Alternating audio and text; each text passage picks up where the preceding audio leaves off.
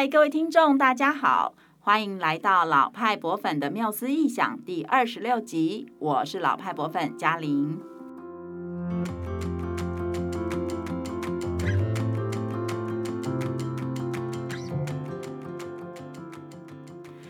这一集呀、啊，是二零二二年老派博粉的缪斯异想首播。先祝福各位听众新年快乐，万事如意。新的一年也要缪斯常在，喜乐常随哦。在这个节目里呢，老派博粉会为大家介绍三百多年来世界各地的现代博物馆是如何成立以及开放，以还有他们怎么样跟世界脉动连接，以及那些呃跟人性有关的有趣故事。今天呢，我们要来到位在美国北方的寒冷城市芝加哥，一起好好的认识美国前三大博物馆之一的芝加哥艺术博物馆。呃，它的英文是叫做 Art Institute of Chicago。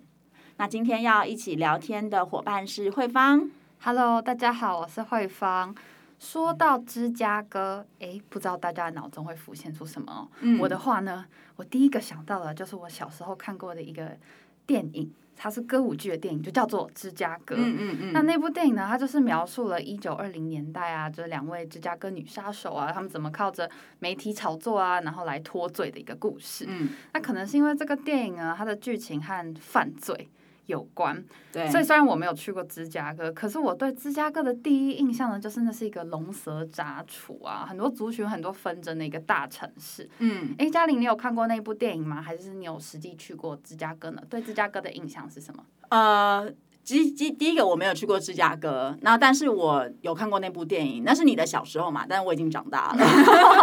但是那部电影当时在台湾，我相信是非常的红啦，因为他是男主角是呃 Richard Gill 嘛，然后女主角是那个瑞妮奇维格跟嗯、呃、另外一个很艳丽的女明星，我忘记她叫什么名字，是凯特吗？哎，我有点忘记。她是麦克道格拉斯的太太，但是我基本上忘记的。不过那部电影很赞，因为他们是跳那个。跳舞，他是用他是用那个一部很有名的音乐剧。对，作为那个电影的主题。其实我在伦敦的时候有看过那部音乐剧哦，然后我也觉得很精彩，就是跳舞跟唱歌的部分。对，对，对，所以呃，我觉得因为那个时候应该是我可能大学或是刚出社会的时候，就是我相信我所有的朋友都看过那部电影。那其实我对于芝加哥的印象，基本上也是觉得它好像是一个犯罪率很高的地方，因为好像呃。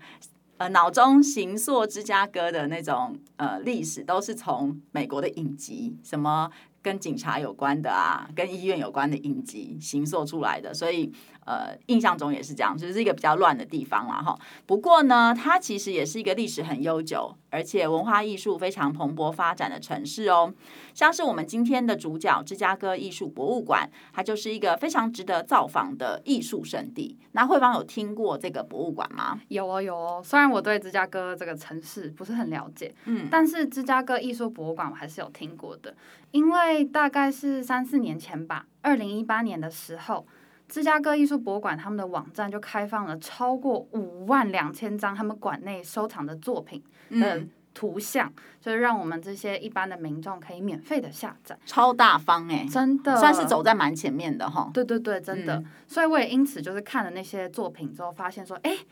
这个芝加哥的博物馆收藏了很多很厉害的法国印象派作品，嗯、而且还有很多美国艺术家的经典的绘画。没错，没错。据说呢，芝加哥艺术博物馆是巴黎以外收藏最多印象派油画的博物馆哦，而且啊，还有很多具有代表性的美国当代艺术作品。哇，那收藏这么丰富又历史悠久的博物馆是怎么成立的呢？我们先聊一聊芝加哥这个城市的就是发展的故事好了哈。简单的说，那我们都知道啊，美国是一个才三百年左右的移民社会嘛，在十八世纪之前呢，北美洲大部分的土地都还是美洲原住民的家，芝加哥地区也不例外。那个时候呢，芝加哥主要是由一群名为博塔瓦托米人的原住民所世代居住的地方。嗯，但是十八世纪之后，因为欧洲人就开始陆陆续续的来到了美洲大陆，那法国人和英国人呢，也都曾经先后踏上过芝加哥这块土地。哦，原来法国人跟英国人有来过芝加哥啊。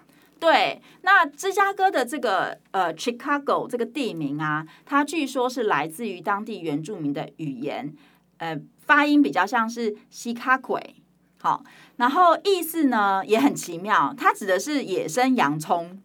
或者是身上有条纹的臭鼬。哦，那这个命名啊，是因为芝加哥旁边有一座很大很大的湖，据说啊，这座湖的周围就长了很多，就是这个名字的野生洋葱，还有像是就是。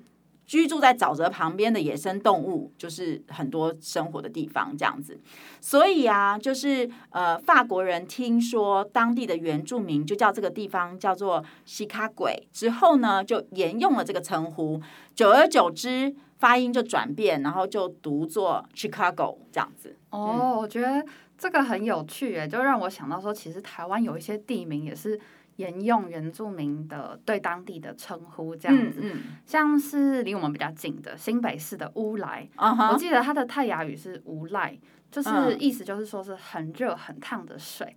哦、uh，那这其实就是因为乌来有很多天然的温泉。哦，oh, 所以我们其实去乌来泡温泉，也可以说去乌来泡乌来。对，好像可以这样讲，蛮有趣的。OK，对对对，就是台湾真的应该也是有很多地名是跟原住民称呼他们的方式有关啊，也跟原住民语有关哦。不过就是不论是在哪一个国家，当原住民遇到外来者的时候，就是难免的很容易会发生各式各样的冲突嘛，因为大家的文化不同啊，思考逻辑不同啊，语言不同啊，哈。那像是在美国，就是十八世纪末独立之后呢，开始从东岸慢慢的往西岸去扩。张，他们也来到了芝加哥地区，然后在这边建立军队，呃，将这个原住民卷入到这个武力冲突当中，然后最后呢，迫使附近的原住民部落跟美国政府签订协议，让出他们祖先的土地。嗯，不知道这些失去土地的美洲原住民对这个美国政府有什么感想？我想他们应该让出土地的时候就觉得。嗯，很不甘心吧？对啊，就是应该谁都不会想要让自己住得好好的家，然后突然间被别人来占领这样子哈。但是呢，就是也是因为他原住民们让出了这些土地，才加速了芝加哥这个城市的扩大，以及它后来的现代化的发展哦。然后很快的，在十九世纪初啊，就成为当时世界上人口增长最快的城市之一，而且还靠着河流运输，成为美国数一数二的大城市。因为它其实地点很好，有点像是交通枢纽的。感觉嘛，哈、嗯嗯，那但是很可惜，好景不长，在一八七一年的时候呢，发生了一场芝加哥大火。那当时因为很多建筑物都还是木造的，所以整座城市有一大部分都被火烧掉了。嗯，听起来好可怕哦。那后来呢？还好，就是芝加哥这个城市还蛮充满韧性的哦，因为可能很多开拓者在这边居住嘛，哈、所以火灾过后呢，市民们就很快的开始计划重建这个城市。然后，芝加哥艺术学院就是我们今天的主角啦，就是在这个时期去做规划跟成立的。那个时候呢，这个学院同时包含了学校跟博物馆两种身份，所以我想它的英文名字叫 Institute。也是因为它其实是有学校这个呃成分存在嘛，哈，嗯、那呃当中就是收藏艺术品的博物馆呢，就成为了现在我们所熟知的芝加哥艺术博物馆喽。嗯，了解。所以其实芝加哥艺术博物馆它算是一个附属在学院里面的博物馆，就是有点像是它是这个艺术学院的一部分的感觉。对对对对对，嗯、这还蛮特别的，跟其他的博物馆不太一样。就是跟我们读到其他世界上这种很大的。呃，很历史悠久的博物馆是不太一样的，某种程度上可能跟 Ashmolean 有一点点像吧，哦、对不对？哈，我们第一个提到的 Ashmolean，它是成立在牛津大学里面，嗯，对，但是也不完全一样啦，对。嗯、不过就是这座学院博物馆呢，它是呃，它在一八七九年成立之后呢，前面的十四年，它其实主要都还只是学院里面收藏艺术品的地方，就是并没有。正式的，就是对外开放参观什么的，那一直是到一百二十八年前的一八九三年，好、嗯，他才确定就是搬到他现在的家，然后跟呃，就是对外向公众开放。了解。那花了这么久才找到的这个博物馆的家，它想必应该很有特色吧？也可以说它有特色，也可以说它没特色。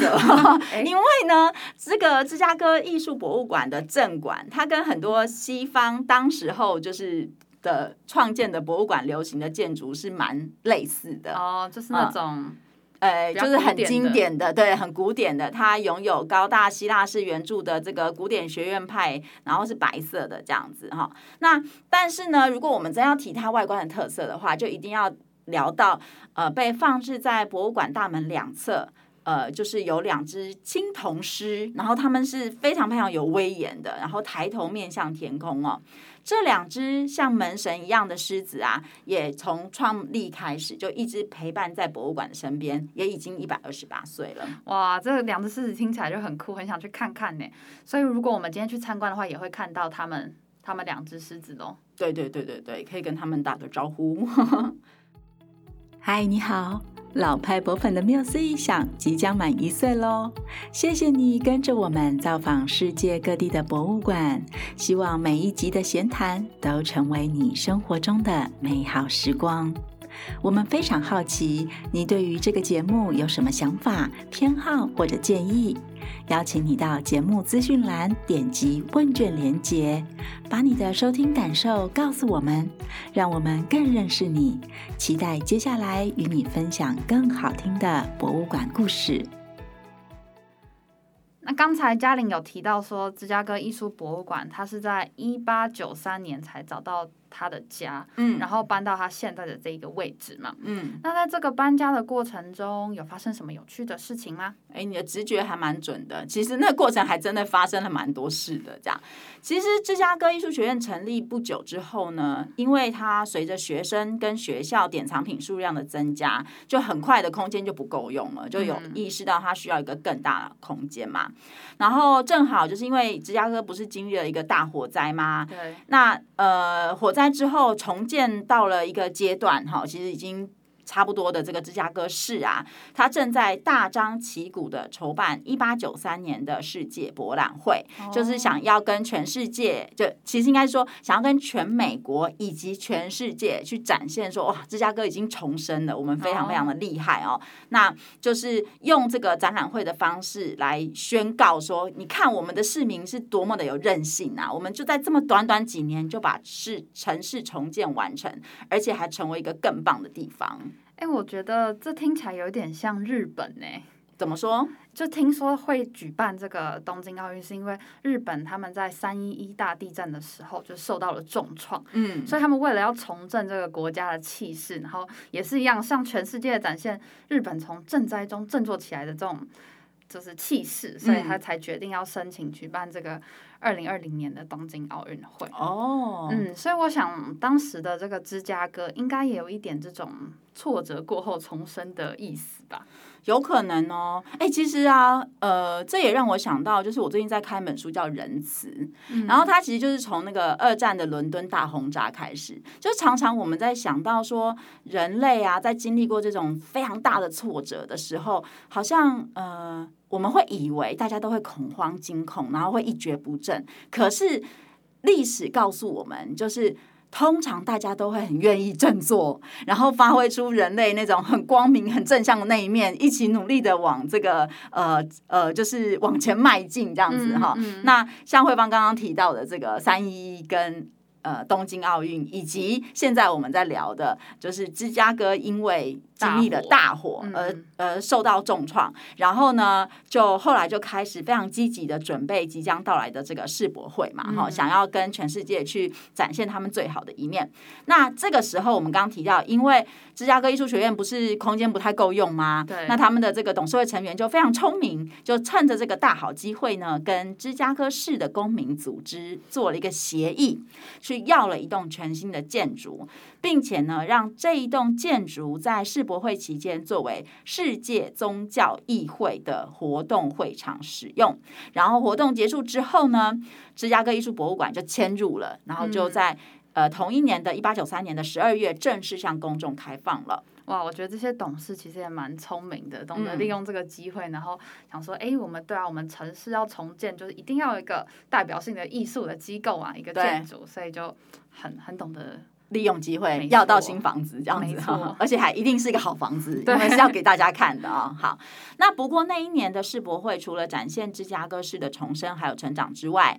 同时也刚好是哥伦布发现美洲大陆四百周年，哦、所以呢，那一次的世博会还有另外一个别称叫做芝加哥哥伦布纪念博览会啊。但是啊，你想想看，就是哥伦布发现美洲大陆这件事情，对于我们刚才提到的原住民来说，他们一定觉得非常讽刺吧？就是一堆外欧洲的外国人啊，外来者啊，来到他们家，然后又掠夺了他们祖先的土地，然后改变了他们原本生活方的方式嘛。嗯，然后结果现在又要叫他们庆祝这件事情，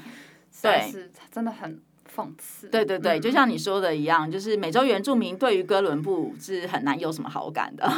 那更不要说还要在祖先的土地上去举办活动纪念这个人哦。所以当时呢，这个当地的原住民就抗议了，就是有一位博塔瓦托米人的领袖还出版了一本书来发表他们的声明哦。他在里面写说：“我代表我的人民美洲印第安人，在此向你们这个霸占我们土地和家园的苍白。”种族宣布，我们没有精神与你们一起庆祝现在芝加哥市举办的伟大的哥伦布博览会，庆祝这个所谓的发现美洲的世界奇迹。不，与其庆祝我们自己的葬礼，我们很快就会在我们逝去的父亲坟墓上度过欢乐的日子。嗯。我真的很尊敬这些原住民哎，嗯、就是很尊敬他们在一百多年前就是有这个坚定和勇气，就发表这样子的声明。嗯嗯。不过呢，其实我也蛮好奇的，因为其实这个哥伦布纪念博览会当时候还是有举办嘛，对，并没有因为那些原住民的抗争有什么改变嘛。对。哎，那芝加哥艺术博物馆呢？因为他们。照理来说，应该收藏很多美国艺术家的作品啊。那美洲原住民的艺术呢？他们对于原住民的艺术的态度是什么？嘉玲知道吗？可以分享一下吗？嗯，其实当时的芝加哥艺术博物馆，就是呃，那时候是十九世纪末嘛，哈，差不多二十世纪要过渡到二十世纪的时候，那个时候当然还是一个很白人至上对的时代啦，所以他们对于美洲原住民并没有。太多的思考这样子，但是这一百多年的时间也让博物馆的想法逐渐改变哦。目前呢，芝加哥艺术博物馆大约收藏了一百多件美洲原住民的艺术品啊，而且也开始呃跟在地的原住民社群团体呀，还有相关学者和艺术家互相合作，持续为捍卫原住民的文化权利来努力。在二零一九年的时候呢，博物馆举办了一场。Land Acknowledgement Ceremony，好，就是呃，它其实是一个嗯，关于土地的这个承认的一个仪式吗？认同这个土地的一个纪念的仪式哦，哦，那在这个仪式里面呢，馆长就代表博物馆承认，现在博物馆建筑所占用的土地其实是属于原住民的，嗯啊。但是呢，博物馆长期以来却忽视原住民艺术的自主性，甚至只将少数典藏的原住民艺术品归类为原始艺术啊。所以就是透过这样子的机会，博物馆就承认他们过去的错误，也表示他们会重新将原住民艺术家的作品归类在 Fine Art，就是现代艺术的这个分类当中，也会负起保存还有推广美洲原住民艺术的责任。大家有兴趣的话呢，可以到节目资讯栏找到这一支二零一九年馆长演讲的影片来看哦。里面其实蛮详细的说明了博物馆还有原住民之间的历史，以及呢对于原住民艺术态度的转变，是真的蛮精彩的。嗯，听起来很有趣，我一定会去找那支影片来看看。嗯。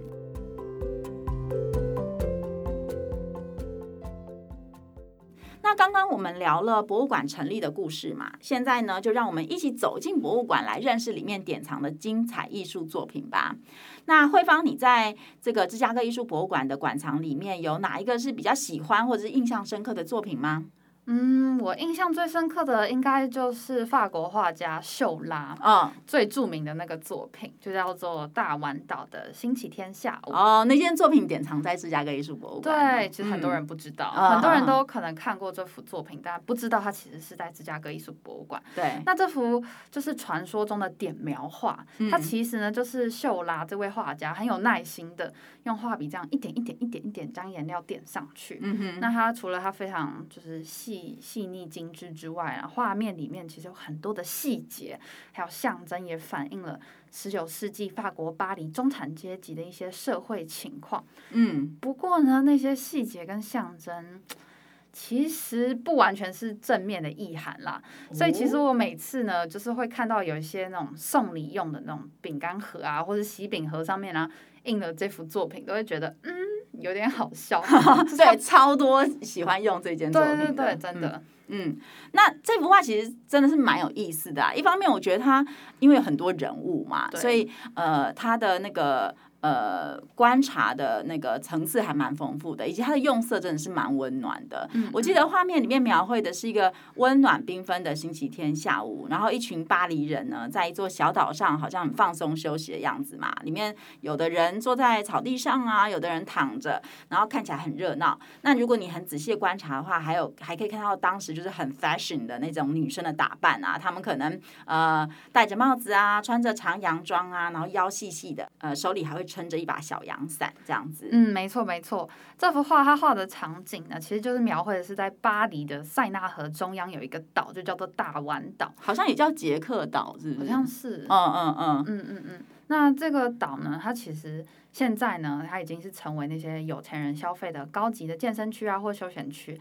那其实周末也有不少巴黎市民会去那个地方、那个场景运动。嗯。不过呢，其实，在秀拉生活的十九世纪的时候的巴黎啊。大丸岛这个地方名声其实不太好哦，是这样吗？对，因为其实当时候有不少的人会去那里那个地方从事性交易哦，而且巴黎的警察甚至还曾经到那个岛上去取缔过，哦、就这些性交易。对对对，嗯、而且就连那个很有名的法国小说家莫泊桑，他都曾经形容大丸岛的河畔。呃，挤满了正在玩乐的男男女女，大家就自行想象画面吧。对，就是他他讲的没有那么就是委婉啦，但对对。就是一个纵欲的地方，就对了，是吗？好，那如果大家想要更仔细的观察这 这幅作品的细节的话，说不定这个嗯，其中纵欲的内涵会让你想要多看看这个细节哈。啊，我们有将作品官网的链接放在资讯栏里，你可以一边聆听一边就是点击看看这幅充满神秘气息的经典画作哟。嗯，那。就是其实大刚才讲到这个大丸岛的这样子一段历史啊，嗯、就是后来就是有一些艺术史的学者呢，嗯，他们也认为说，哎，那些秀拉画中的那些穿着华丽衣服的裙子的女子，很可能其实就是从事性工作的可能妓女这样子，哦、或是他们是有钱人包养的交际花之类的。然后、也有学者呢在画中找出一些可能暗示是性交易现场的证据。比如说呢，在画中的左方有一个女子，她其实在河边钓鱼。对，那她就说，可能她钓的不是鱼，可能在钓一些客人之类的。就是后来的艺术史学者就是有各种推测，就觉得哎，秀拉她既然她是十九世纪的法国的巴黎人，她应该是。想要表达当时的这样子的情况哦，对。不过我觉得这个就是慧芳刚刚分享这个历程啊，其实我也觉得他某种程度上也表现出了艺术史研究的有趣之处啊。哈对，就是很多后来的学者都很想要揣测，就是艺术家创作的时候，可能呃呃在象征的什么意涵啊，或者是表达什么意思啊，然后就会从他的那个画作细节里面去找出证据，找出蛛丝马迹哦。那这个也是我们每次在观察艺术作品的时候觉得很有趣的地方，对不对？对对对。好，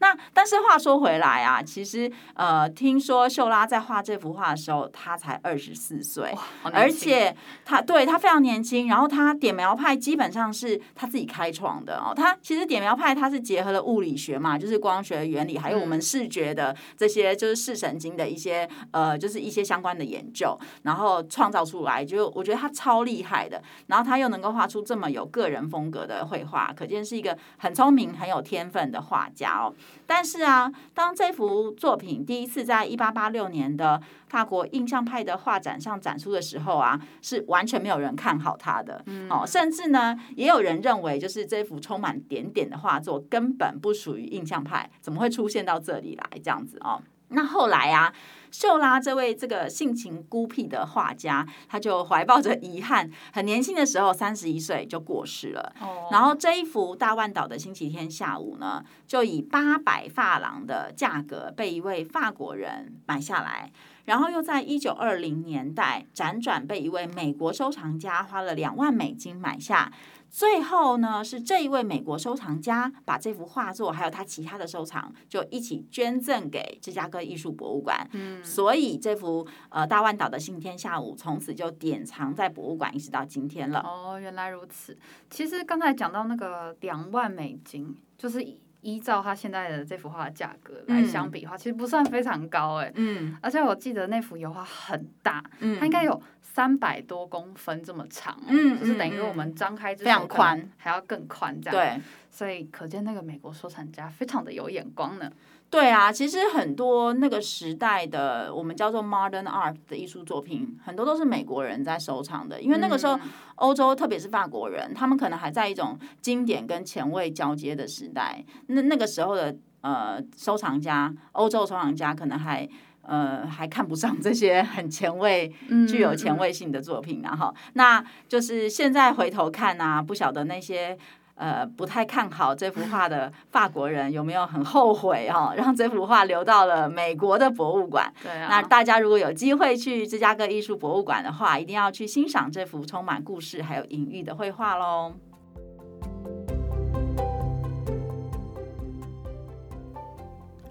除了刚才介绍的这个大丸岛的星期天下午之外呢，其实芝加哥艺术博物馆还有非常多会让人眼睛一亮的大师级的作品哦，嗯、包括大家可能比较熟悉的像梵谷啊、莫内啊、米勒啊、毕卡索的作品等等。嗯，不过呢，我觉得同样不能错过的还有美国艺术家的作品。嗯哼，像是呢，我就曾经在那个芝加哥艺术博物馆的网页。上面找到就是他们博物馆自己推荐的，他们觉得他们经典的典藏精选名单，嗯，就是它是一个叫做 What to See in an Hour，一个小时内可以看什么的，嗯、一个就是作品精华名单这样子。嗯，那这个名单里面呢，就包括爱德华霍普这个美国艺术家，他描绘那种城市孤寂感的夜游者。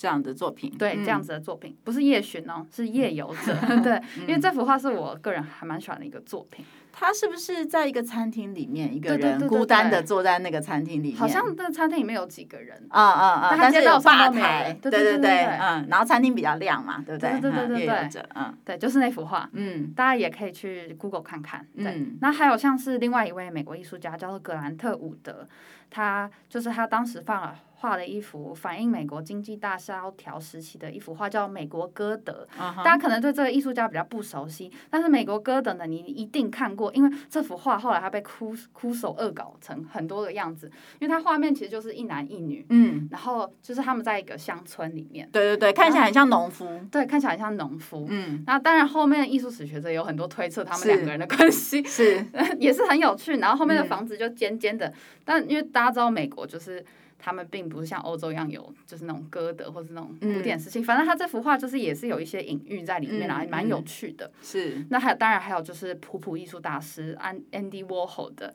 人像画等等，像是荔枝系列等等这样。嗯、那所以我觉得，其实美国艺术很有趣的一点就是他们会利用一种新的、充满现代感的方式来呈现，可能当时候美国遇到一些社会问题啊，或者现况等等。对，我个人也觉得美国艺术家的作品很值得去看一看。就是虽然我没有去呃芝加哥博物馆看过，但是我在纽约的时候呢，去 Whitney 哈，Whitney 也是一个、嗯、呃，就是专门典藏美国艺术家的作品的一个美术馆嘛，哦，那其实当时就是因为呃，川普刚刚当选，然后就非常多艺术家 呃运用这个川普这个主题呢，这个很有争议性的总统啊，嗯、来呃大做文章哦，那他们的作品转化都非常非常有趣。对，我觉得其实美国艺术家怎么讲，他们跟欧洲不太一样，我觉得。呃，美国艺术家，因为他们是他们是比较一个比较新的国家，是，所以他们对于那种新的当代的议题，就是会很很快的会有反应跟共鸣，对，就会表现在艺术上。对，而且它是一个多种族国家，所以它的表现手法常常你可以看出来，它结合了很多民族的幽默感。啊，或者是呃互相讽刺哈，因为因为他主他的他有人是意大利裔嘛，有的人是法国裔，有的人是德国裔、爱尔兰裔，对，所以他们就会对会表现他在他们的画作里面。所以美国艺术家的作品，他真的会带给我们，就是相较于这个古典的欧洲绘画啊，或是印象派绘画，是非常非常不一样的感觉。而且我觉得他某种程度上也呃比较就是。呃，距离我们普罗大众可能更近一点啦，因为它是一个资本主义社会嘛，所以它的这个艺术市场非常非常的蓬勃哦，所以他们的艺术作品跟市场，我觉得是结合的蛮蛮紧密的这样子哦。我们也想在这里跟博粉们推荐另外一种参观方式啊，哈，就是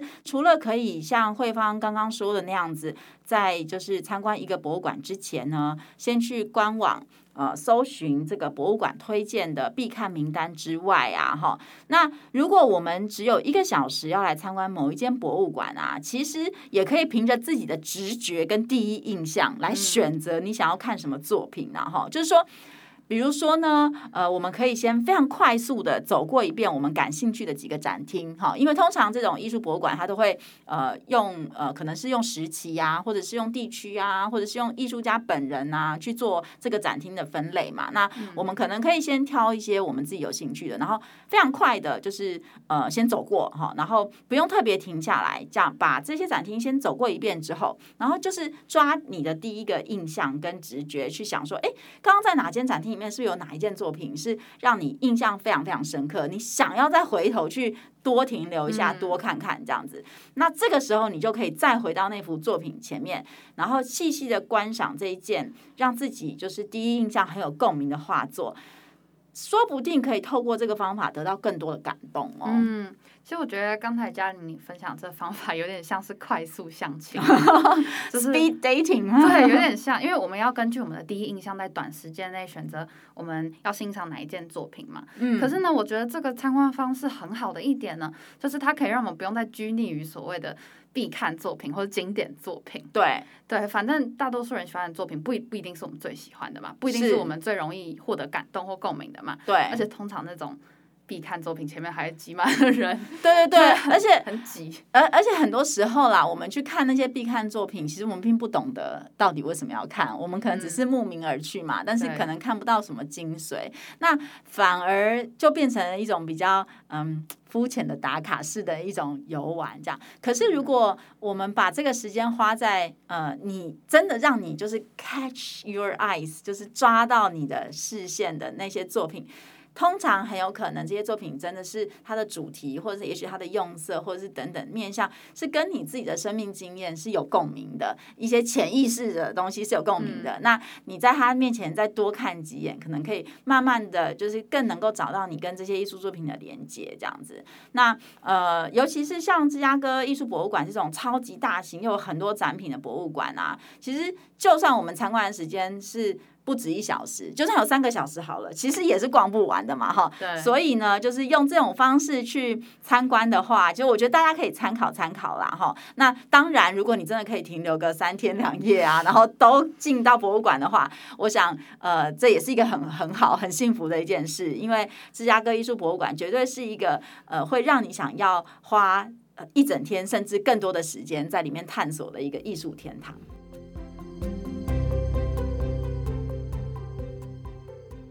那今天的节目呢，也差不多到了尾声了哦。今天我们介绍了芝加哥原住民还有欧洲的外来者之间充满纠葛的历史，以及芝加哥艺术博物馆它怎么样在大火之后诞生哦，还有跟这个世博会之后呢，逐渐的壮大，而且呢，也介绍了几件博物馆里面很值得欣赏的重要作品。那慧芳，你对于今天芝加哥艺术博物馆的故事有什么印象特别深刻的地方吗？嗯，我最印象深刻的应该就是更认识的芝加哥这座城市吧。嗯，对，因为老实说，我原本真的对芝加哥这地方的历史就是算是一无所知啊，真的就只有透过影视作品来了解这个城市。嗯，但是透过今天就是还有像嘉玲刚才分享的这个艺芝加哥艺术博物馆成立的故事啊，我对原本居住在芝加哥的美洲原住民就有了更多的人认识，尤其是呢，他们就是抗议那个。哥伦布纪念博览会时候的那一段生命，嗯、就总觉得让我有点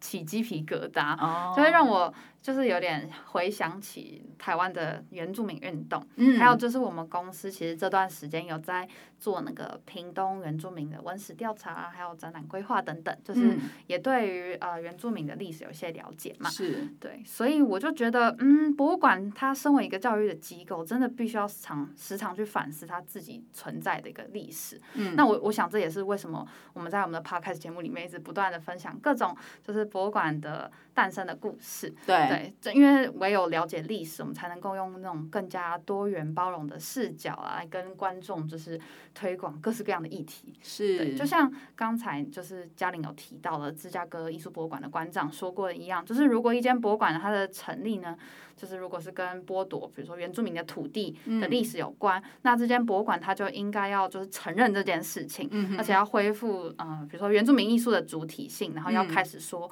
原住民的故事。嗯嗯嗯，对。其实我觉得呃，刚好我们正在做就是呃屏东原住民馆的一个规划跟建制嘛，然后看到芝加哥艺术博物馆针对就是呃美洲原住民。尤其是特别是中西部这一块土地上的原住民的一些思考，我觉得真的蛮有很好的提醒啊！哈，就是说，其实台湾这块土地也是跟美国很像啊，它原本也是居住的一群人，然后后来的呃。呃，我们汉人大批的移入，而且也因为文化的不同，所以呃，我们变成了统治者嘛，哈，统治者跟管理者，然后变成了呃政治上比较有权力跟资源分配的人。那现在我们要怎么样去透过像是博物馆或者是类似的机构，去让这块土地上的不同族群的人更互相认识彼此，然后更了解彼此，更有同理心，然后甚至变成。呃呃，就是说凝聚力更强，然后变成一个族群的。好，当然也许文化上面还是有很很大的差异，但是呃，可以变成一个呃共同面对外外人，或者是内聚力更强的族群，可以分享彼此故事的一群人。对，我觉得这个在博物馆其实扮演了很重要的角色跟位置啊，哈、嗯，因为博物馆是物质文化呈现的地方嘛，所以其实就是要透过很多不一样的。呃，面向我们才能够真的就是更了解对方，跟更了解自己这样子。就说芝加哥艺术博物馆的呃这个介绍啊，也给我蛮多这方面的提醒的。嗯嗯，而且我也觉得，就是原本可能我对于芝加哥艺术博物馆的想法，就是说，哎，那就是典藏很多，比如说印象派啊，或美国艺术家的作品的地方嘛。但现在我就会觉得，假如说我真的去参观的话，我可能会更有感觉，觉得，哎，其实这块土地原本。是原住民居住的地方，它可能是一个完全不同的。然后，它可能原住民也有他们自己呈现艺术的方式等等，就会有一些不同的思考。这样子，嗯嗯嗯嗯。那如果大家喜欢我们今天的节目，欢迎留言给我们，或是告诉我们你还想知道什么样的博物馆故事。最重要的呢，是请把这个节目分享给你身边的人，或是你认为对这个主题有兴趣的博物馆粉丝。如果有任何的关于博物馆的问题留言给我们，我们就会在节目中回复你哦。嗯，美国的民权运动领袖马丁·路德·金曾经说过：“黑暗不能驱除黑暗，只有光明可以做到；仇恨不能驱除仇恨，只有爱可以做到。”虽然我们没有办法改变过去的历史，但是我们可以转变现在的态度，拥有一颗更加包容、开放的心，让我们在面对不同的族群或者是种族的时候呢，可以放下仇恨和歧视，一起共同思考如何共创更美好的未来。那下一集啊，我们就会回到亚洲的博物馆喽，敬请期待吧。我们下回聊，拜拜。